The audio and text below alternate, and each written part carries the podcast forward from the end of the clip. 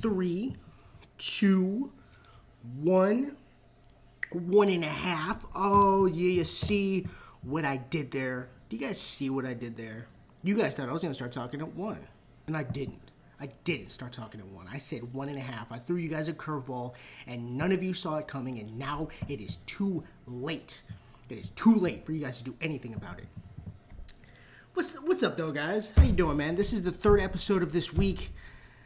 Oh, I'm just throwing episodes up there, dude. One at a freaking time. I figured, you know what? If I'm gonna podcast, I might as well do it as as many times as I want to. I know the formula here for this show is put out an episode once a week. I usually do an episode with with Brendan and David, and we'll talk about whatever you know, after credits, uh, some type of movie review, some type of topic or discussion. I figured that's cool and all, but a lot of times, man, there's some movie news that comes out or just something that I want to talk about, and I feel like I'm overstepping the podcast when I do that, and I realize that's not the case because these episodes are archived, they're libraries there, right? You could go back and, and look through an episode, or maybe if you're new, you just start scrolling down and you just see something that you like, a title or something, and go, you know what, I'm going to click on that.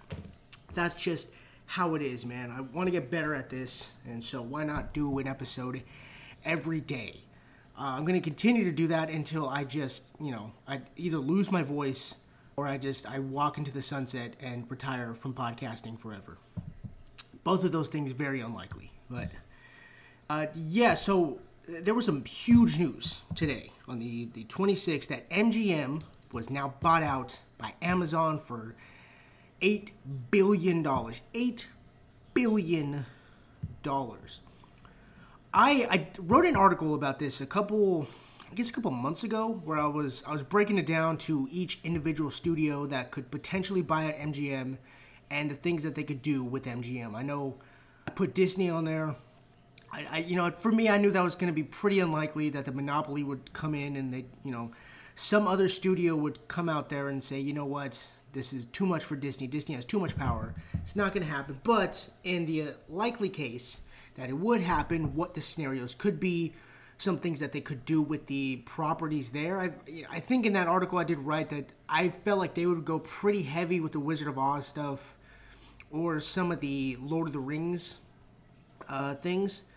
And so that that was kind of my prediction. I had Warner Brothers on the list as well. I thought at the time, this is before Nolan has completely cut ties with Warner Brothers, that he would probably do something really cool with that franchise. Maybe a Bond movie, maybe get a, another big name director. Now that MGM is kind of bought out by a bigger studio, I think I threw Sony in there just because I figured, you know what, Sony could definitely use a win right? So Sony is, on the brink of probably selling all their properties too. If if I'm going to be honest with you, I mean, I think Spider-Man and all that property over there is is very much hanging in the in the balance of whether or not Venom can do good, and I think that kind of sucks for them. And so I just broke it down.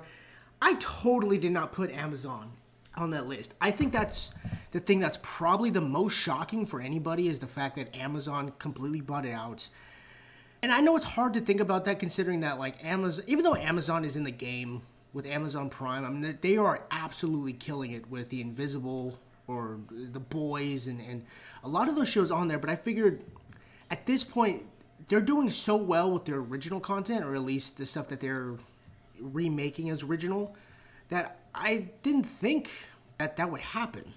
Uh, especially for the price tag of that eight billion. I mean, let, us look at some of the freaking some some of the properties they have on there. I mean, they got I said the Wizard of Oz. They have James Bond, which is probably the biggest thing that they have. So I just pulled up some of the things that they have here.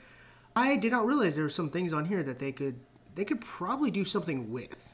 Um, they have Gone with the Wind. I don't I don't know if a remake of Gone with the Wind is would be in good taste at all, and I, I think that movie is too much of a classic for it to be touched even though I, I, think just the name alone though could probably bring some people in and maybe you could do something where like you, you remaster it and put a 4k out there and, and probably make some money that way off a movie that you already own. I, am just kind of thinking on a, a, smaller level right? To kind of break down all these movies and go how can i nickel and dime each thing so that way i could start making my money back? Because i think this is way different than for example you know disney buying star wars for 4 billion and making almost all their money back. Actually, probably more of their money back on just toys before the movies even came out, right? Like that was their big claim to fame and how they really were able to work that as far as money wise and, and getting the best out of their investment. I don't know if that's kind of the same situation with MGM because MGM, even as great as a studio as it is, I think most of the stuff on here is just a little too old fashioned for today's movies. And I'm, I'm not saying that like it's all westerns and kind of these dead genre situations. Is that most of the movies on here are movies that I think the mainstream audience just kind of goes, eh, yeah, I'd go watch that, right? I think like James Bond, using that as an example again, it's like I don't think James Bond brings in the crowd that he used to. Even if you were to reboot it, even if you were to maybe kind of switch around and, and play with different genders and different races with the James Bond character, even though the Broccoli family will take it to their grave that he needs to be a white man. I, I still even think then it's just that name alone it it kind of puts people at a, in a weird spot. Or I wouldn't say a weird spot but a, a, spot where you just go nah I don't know. I've seen enough James Bond already. Um, maybe we could finally get this No Time to Die movie for Jesus Christ. Who knows how long we've been waiting for this movie to come out um, and and plus two if you're throwing on Amazon Prime that's that's the thing that I think kind of that's the thing that concerns me. And the thing I, the thing I'm talking about is so th- this movie MGM already lost their money on this, right? When you sit on a movie for that long and you've already lost out on marketing and you have to remarket it and maybe you have to do reshoots on it and then shelf it and then just kind of wait on it and then the physical year goes by and this movie still hasn't come out, you've lost money on it. So to have Amazon buy it out and then try to remarket it again maybe throw it up on Amazon Prime just completely. Maybe throw it in a, on a small window for theaters, even though I still don't think that's a great idea, considering that like right now we are kind of back in the in the swing of things with movies. Right, you have like The Conjuring coming out. There's a lot of bigger movies that are coming out right now. And so if you're kind of throwing No Time to Die out there, I don't know if that'll completely help everything. Not only that too, but it's like I don't know the numbers on Amazon Prime. I know the the big thing over there is like the boys and the Invincible, and that probably really brings your your viewership in. But this also goes to like the streaming situation where it's like, how many people are really going to want to continue to buy a subscription to something just so they could get No Time to Die? Very, very little, I think. And so I think that puts that movie in a weird spot for Amazon. I'm not, I'm, trust me, I'm not saying that this isn't bad investment. I like that MGM got bought out by a bigger studio that could at least do right by it. Where they're not just like, you know what, let me just kind of squeeze everything I can out of this uh, as far as like movies and just kind of re releasing stuff. And, you know, maybe I make a bunch of hacky shows, a bunch of spin offs and stuff. I think this is perfect for it. I just, I don't know if, I don't know if the money will be there right away. I think that this, this investment is probably going to take a little bit of time.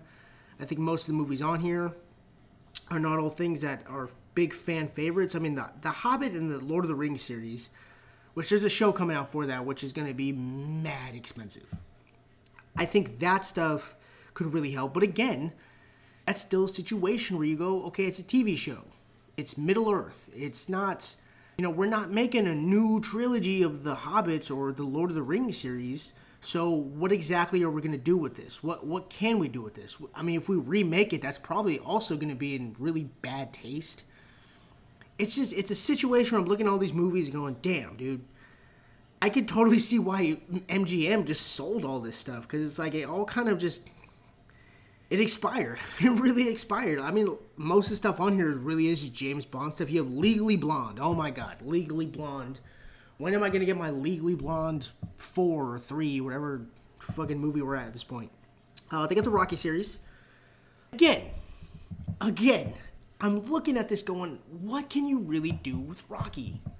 What can you really truly do with Rocky? I, we are at a, a, a point now where I think Stallone, Stallone, Stallone has kind of taken that role and he treats it the way he should, right? Where he's kind of the old guy now who's like a mentor to Creed and I think even the Creed movies too. It's like those movies are fantastic, but can you really make a fourth, fifth, and even sixth Creed movie where people would actually care? That I don't know. I, I know Creed one is amazing. Creed two is probably on the same level, if not a little bit less uh, interesting as the first Creed movie. But if you're really gonna milk this like the Rocky movies, I mean, look at the Rocky movies. There were some really bad Rocky movies, and the reason for that was just considering that look, we made too many Rocky movies, right? It became a caricature of himself. It just it things got weird. So I'm looking at all this. Oh my God! All right, you know what, guys? I figured it out. I I totally see why Amazon would buy this beauty shop with Queen Latifah. That's the only reason you should buy it. Beauty shop, bro, come on. Beauty shop to Queen Latifah, Tiffany Haddish, ninety-seven point three billion dollars made in the first weekend. It will happen. Oh Jesus. Agent Cody Banks. Why, why, first off, why is every movie on here like in the early 2000s? Oh, okay, well, cool. They got Tomb Raider. I'm assuming there's a sequel coming for that. That is the Alicia Vikander one that I'm pretty sure nobody saw that. I don't even know. I guess you could do something cool with Tomb Raider. I, I thought it was interesting that they were basing it off the new games at least. Uh, but that's still kind of up in the air, right? That that's a situation where even if the movie is good or at least okay, it really does matter if the fans are going to watch it because you know you you can't keep pushing those out. The Twenty One Jump Street series, those are great movies. Those, those are hilarious. I think Jonah Hill and Channing Tatum both together are really really funny. Um, but again, you're in a situation where there's already been two of them. I mean, can you milk it for three, four, even five? Maybe you could. I don't know if you could do it now, considering that both are very, very famous. Much more famous they were than when they made those movies, right? I mean, Jonah Hill at this point is directing movies, and Channing Tatum is going to be Gambit, maybe, never. We don't know. The Christmas story on here, again, more of these uh, Rocky movies. You have a the Magnificent Seven. You have Hannibal. Okay, saying, I'm not joking about this. I think a Hannibal series or at least some type of spin-off, maybe another movie, could actually be pretty interesting. I know we got one with, uh, with I believe with Mads Mikkelsen, if, if I'm not not mistaken. I believe so. I believe that was uh, recommended to me by somebody somewhere. I think that could be really cool.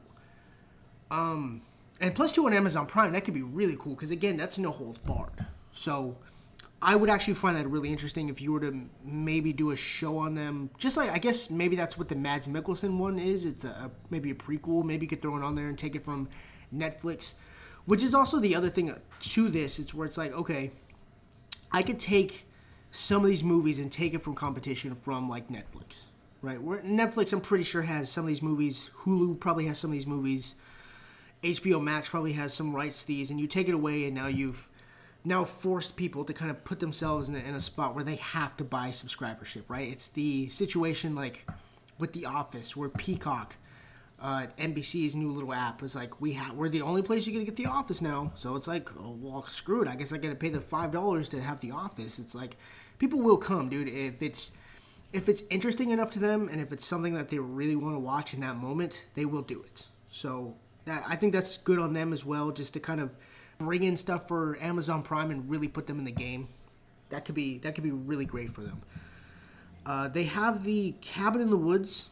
That was that really cool um, Josh Whedon directed movie with Chris Hemsworth. I think that could actually do really well if you were to make a sequel off of it. I don't I don't know about Josh these days. I mean, it seems like he's I mean, he hasn't 100% like come confirmed that like where he's canceled or whatever that nobody ever wants to work with him but he really has not made a good name for himself over these last couple years. And i think the the justice league movie that he made really gets a, a bad rep. Even though I, I don't 100% put the blame on him it's just that he is um, apparently he's not a good person. So i don't know if a, a josh whedon directed movie these days would really help. You got a poltergeist movie in there take it or leave it, bro. I, I think Poltergeist at this point, you can remake it uh, 90 million times. It, it really just doesn't matter. You have 2001 A Space Odyssey, you have The Pink Panther. These are all movies that I don't know if you could really do anything with, right? It just, it really adds to your library.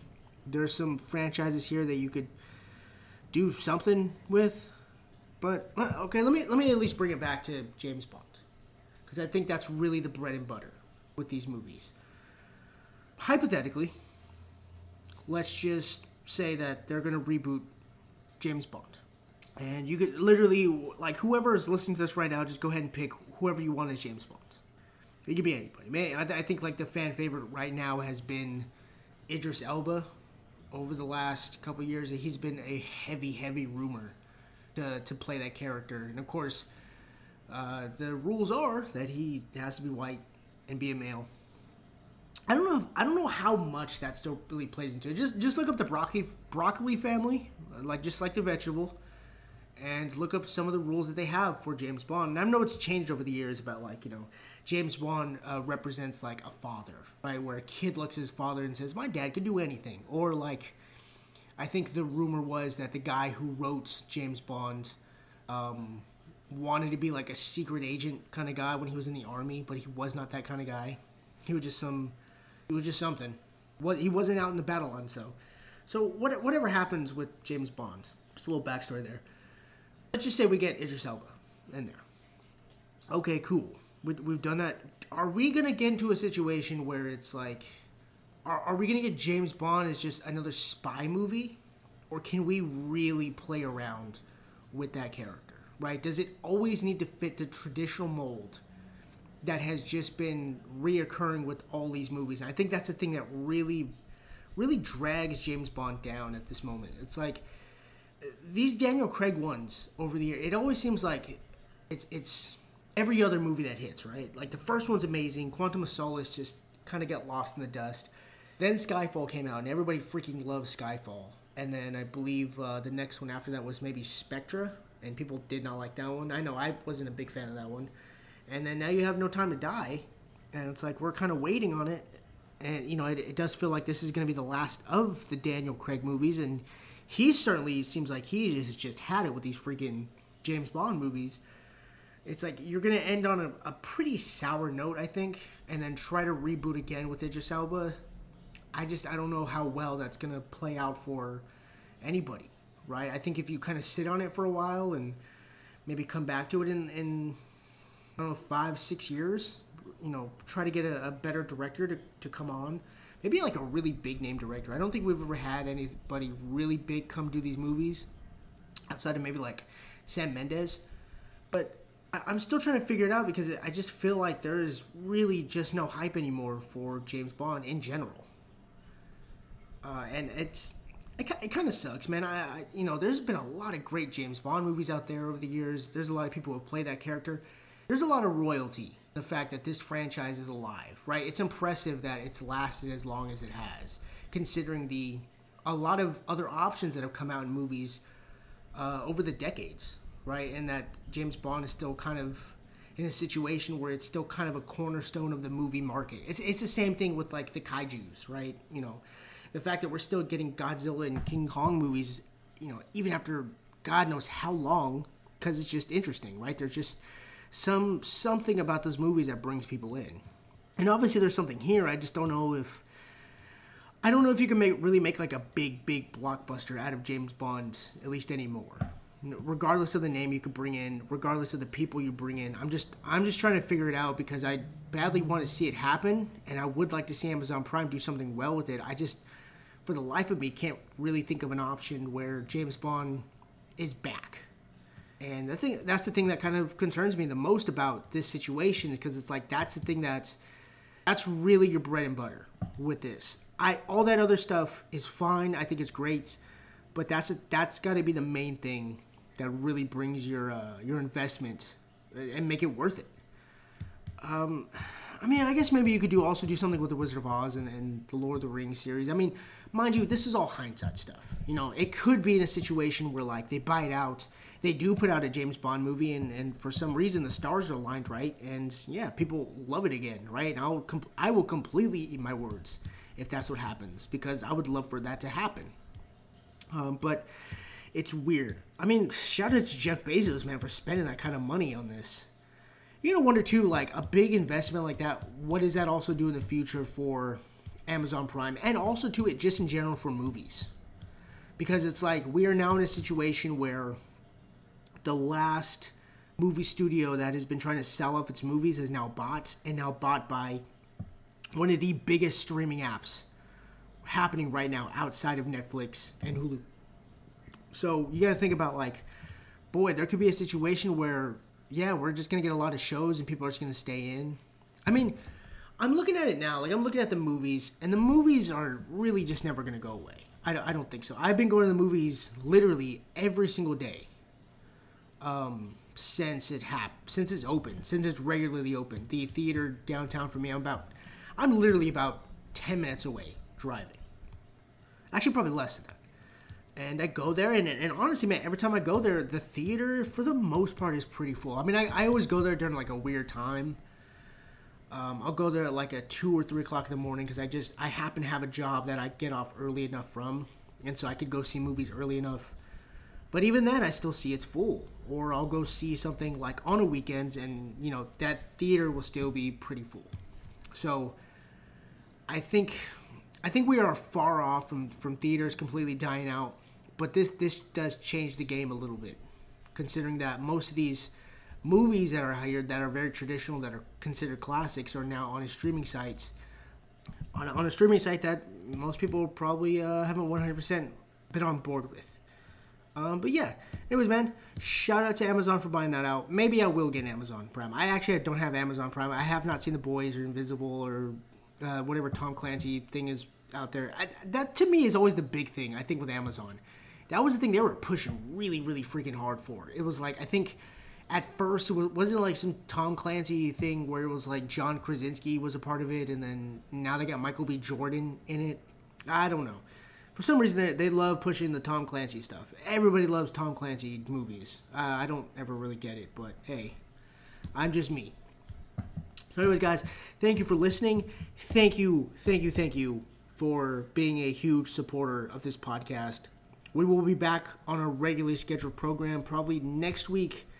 Um, we're not probably not gonna be able to meet up for a Quiet Place review until the following week afterwards. So at least that'll give you more time to go see the movie. Definitely go check that out. I'm very very juiced for it. I'm gonna actually go see it tomorrow at the time of this recording, uh, and I can't wait. And I'm sure Brendan and David are very excited to be on the show with us as well. Anyways, guys go to Spotify, go to Apple Podcasts, Google Podcasts, go to Stitcher, radio.fm, and also go to Instagram and Twitter to go check out all things related to the Cinema Flavor podcast.